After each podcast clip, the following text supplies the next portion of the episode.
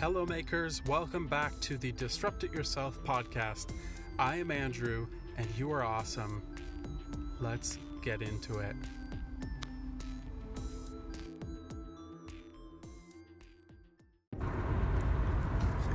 Today, I'm coining a term PFB. Today's episode is about PFB and how to overcome PFB. Okay, so PFB is Project Frustration Burnout. It's a syndrome that affects makers and people who take on creative projects that are challenging to them. I talked the other day on Instagram a little bit about this, but I encourage people to take on projects that they may even know at the get go that they don't have all of the skills or simply all of the information that they're going to need to complete their project. Because I feel like it stretches them and it gives them an opportunity to seek out others who have those skills, have that data, and can help them finish their project. Now, unfortunately, the flip side of this is managing PFB. A lot of makers, myself included, take on a project and they work really, really, really, really hard on it. And if, especially if it's a project that they really want to use, like the final product is something that um, they want to show off, or maybe it's legitimately um, useful to them in their daily lives you get really invested in it and excited to be able to have and use this thing.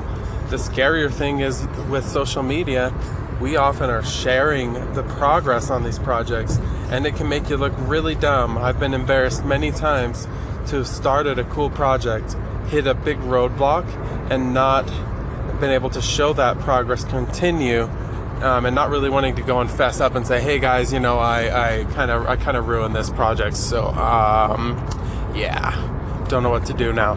So, PFB is what kicks in there, and you start to say, okay, this project is terrible, I'm stupid, I can't do this, I give up. And then you throw it in a bin and you never finish.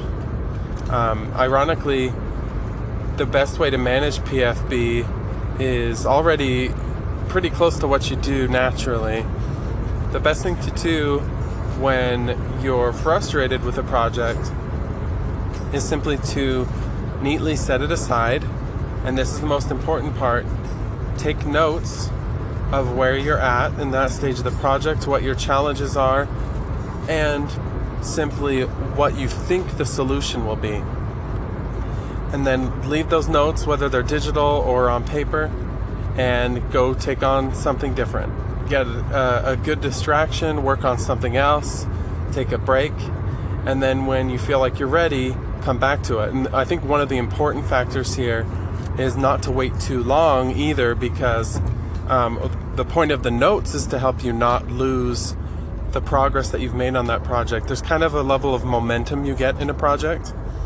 And when you hit a roadblock and can't progress and step away, if you step away for too long, when you come back, you really might feel like you're picking up someone else's project.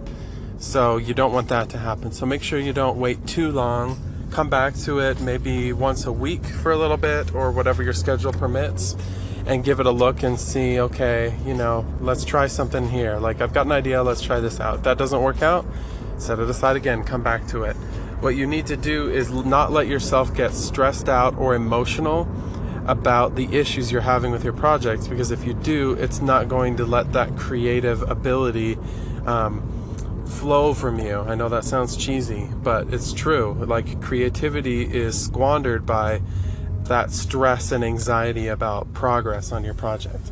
So that's what I recommend. Um, PFB is a serious issue. Now, um, this is my commute this morning, but I wanted to talk to you guys about that. I wanted to share that idea with you. Um, if you have PFB, go ahead and take this um, once a week and call me in a month. All right, guys, have an awesome day. You're all great. And make awesome stuff and have some fun. I'll talk to you later.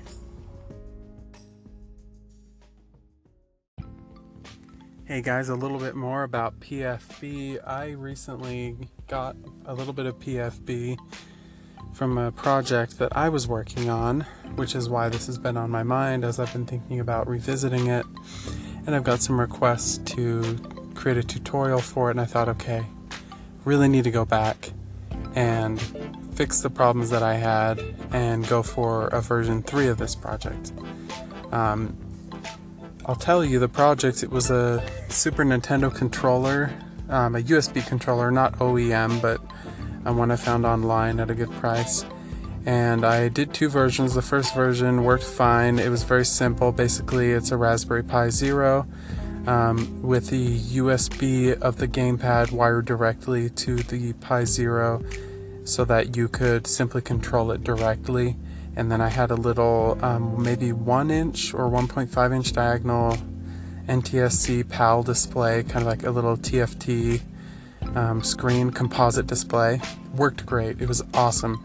So perfect. Plus, it works so well for retro gaming because it looks like an old little television. It was a really fun project. I got a lot of really positive feedback on it. People really enjoyed it. It was very popular.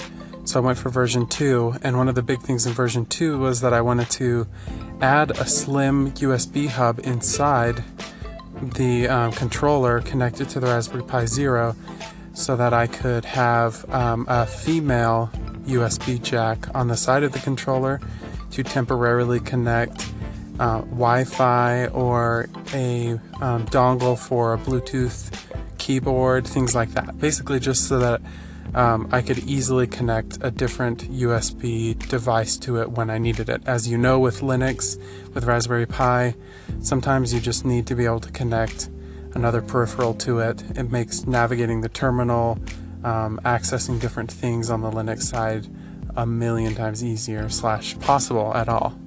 So in the process of trying to add that feature, I found the right component. Things were working great. And then I thought, okay, well, I'd really like to um, add audio. There were all sorts of ideas that I had, and I may have bit off a little bit more than I could chew. Maybe part of this PFB is a disclaimer when you're working on projects. Um, it's really good to have version management, kind of go the Git flow method and be really smart about versioning. Only take on certain new features if you know you're going to continue to work on a project. I should have just added the USB hub and not tried to add any more. The moral of the story is I screwed it up.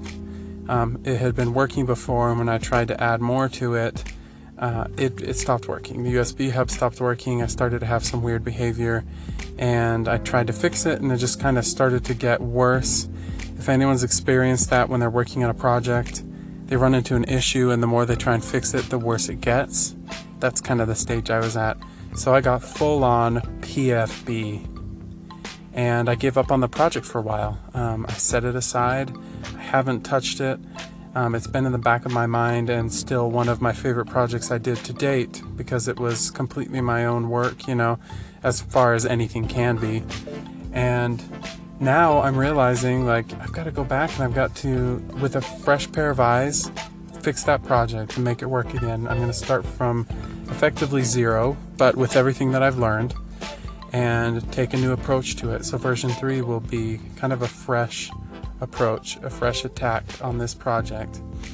So that was my recent experience. If any of you have had experiences with a project that you got burnt out on, you got PFB, and you had to come back and try again and had success, share that with me. Let me know. Send me a message on social media. If you use Anchor, you can send me a voice message that way or any other way you can think of, and we can share that with everyone else. That'd be super cool. A lot of fun. All right, guys, thanks for tuning in. Hope you had a great day today, and I'll talk to y'all later.